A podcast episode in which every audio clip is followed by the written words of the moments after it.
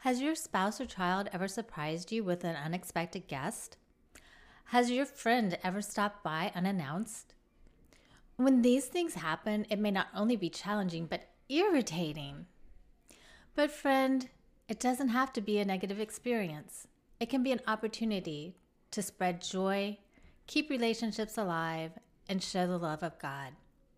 In this episode, I'll share tips to help you up your game when it comes to social self care by being guest ready at all times. Before we begin, I'd like to share a review. This review is titled Take Care of Yourself as God Wants for You. It's from play underscore DR22. She says, You're speaking to me.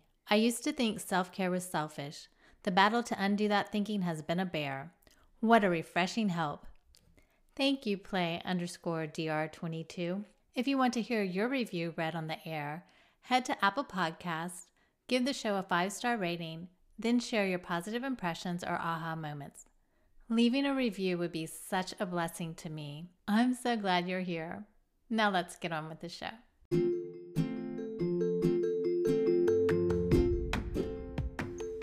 Has work, play, and living life left you burning the candle at both ends? Not feeling hopeful about your home or business, but feeling overwhelmed instead? Welcome to Faith Food Fellowship. I'm Teresa, and if you're ready for a heroic shift in fostering self care, this podcast is for you. It's time to start feeling reignited instead of resentful. Take off your Superwoman cape, pour a cup of your favorite beverage, and sink into a comfortable chair. We're about to pick up the shield of faith and live life from a place of rest just as Father God designed. I remember growing up, my dad would always invite people over to our house for dinner or even to stay for a few days. On one particular occasion, we were just getting ready for dinner, and my dad walked in with a guest. And I was a child, and I just started freaking out because I was worried there wouldn't be enough food. My mother calmly pushed me aside diced the potatoes into smaller pieces, and got dinner on the table. Everyone ate, enjoyed good conversation and fellowship. It wasn't just about the meal, it was also about the love that was shared. Creating a plan to entertain unexpected guests can be difficult, but with a little preparation, you can make sure that you're ready for anyone who drops by. Here are a few tips to help you create your plan. What are the biggest insecurities you have when someone comes over to your house? I'm guessing one, the same one that I had as a child, there's not going to be enough food.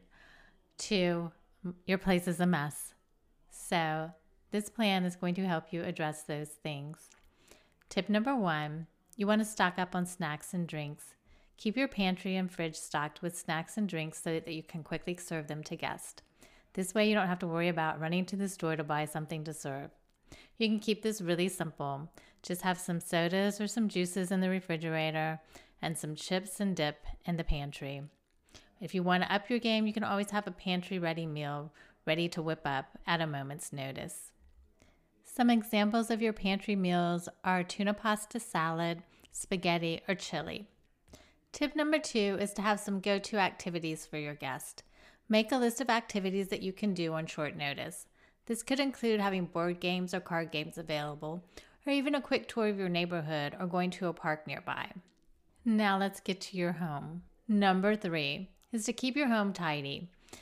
Make sure that your home is always presentable so that you don't have to scramble to clean up when guests arrive. And this means keeping clutter to a minimum and doing a quick tidy up of your main living areas on a regular basis. But if you're not able to, or if the guests just catch you by surprise and you hadn't had time for cleaning up, you can learn to fake a clean home.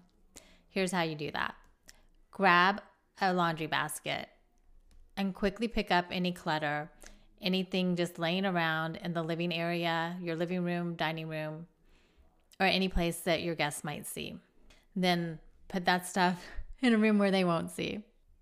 Next, grab your Swiffer or whatever you use for dusting and just dust those surfaces that are visible, like your coffee table or shelves. Then wipe down any visible surfaces that are dirty, like any countertops or tables. And finally, vacuum or sweep any main areas to pick up any visible dirt or debris. Then you want to light a candle or get your diffuser running. And finally, hit the guest bathroom. make sure that there's a clean hand towel, sufficient toilet paper, and soap. Remember, the goal here is to make your house look presentable, not necessarily perfect. A bit of tidying can go a long way in making your home feel welcoming and put together. Number four, be flexible and gracious. Above all, remember that any unexpected guests are a sign of friendship and community. Know that any guest coming to your home is coming to spend time with you and nurture their relationship with you. Be gracious and welcoming, and your guests will feel appreciated and at home. It's that simple. Four simple steps for a plan to entertain unexpected guests with ease and grace. 1. Be stocked up on snacks and drinks. 2. Have go to activities. 3. Keep your home tidy or learn to fake a clean house. And 4. Be flexible and gracious.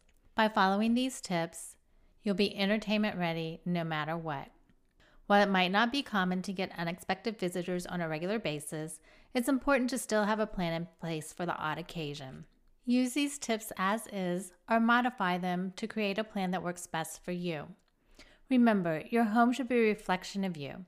It doesn't have to be perfect, but it should feel special and like you're proud of your space. And with a little planning, entertainment is easier than you think, unexpected or otherwise. I hope this episode has encouraged and inspired you that you can be guest ready at all times. I look forward to meeting with you again on another episode of Faith Food Fellowship.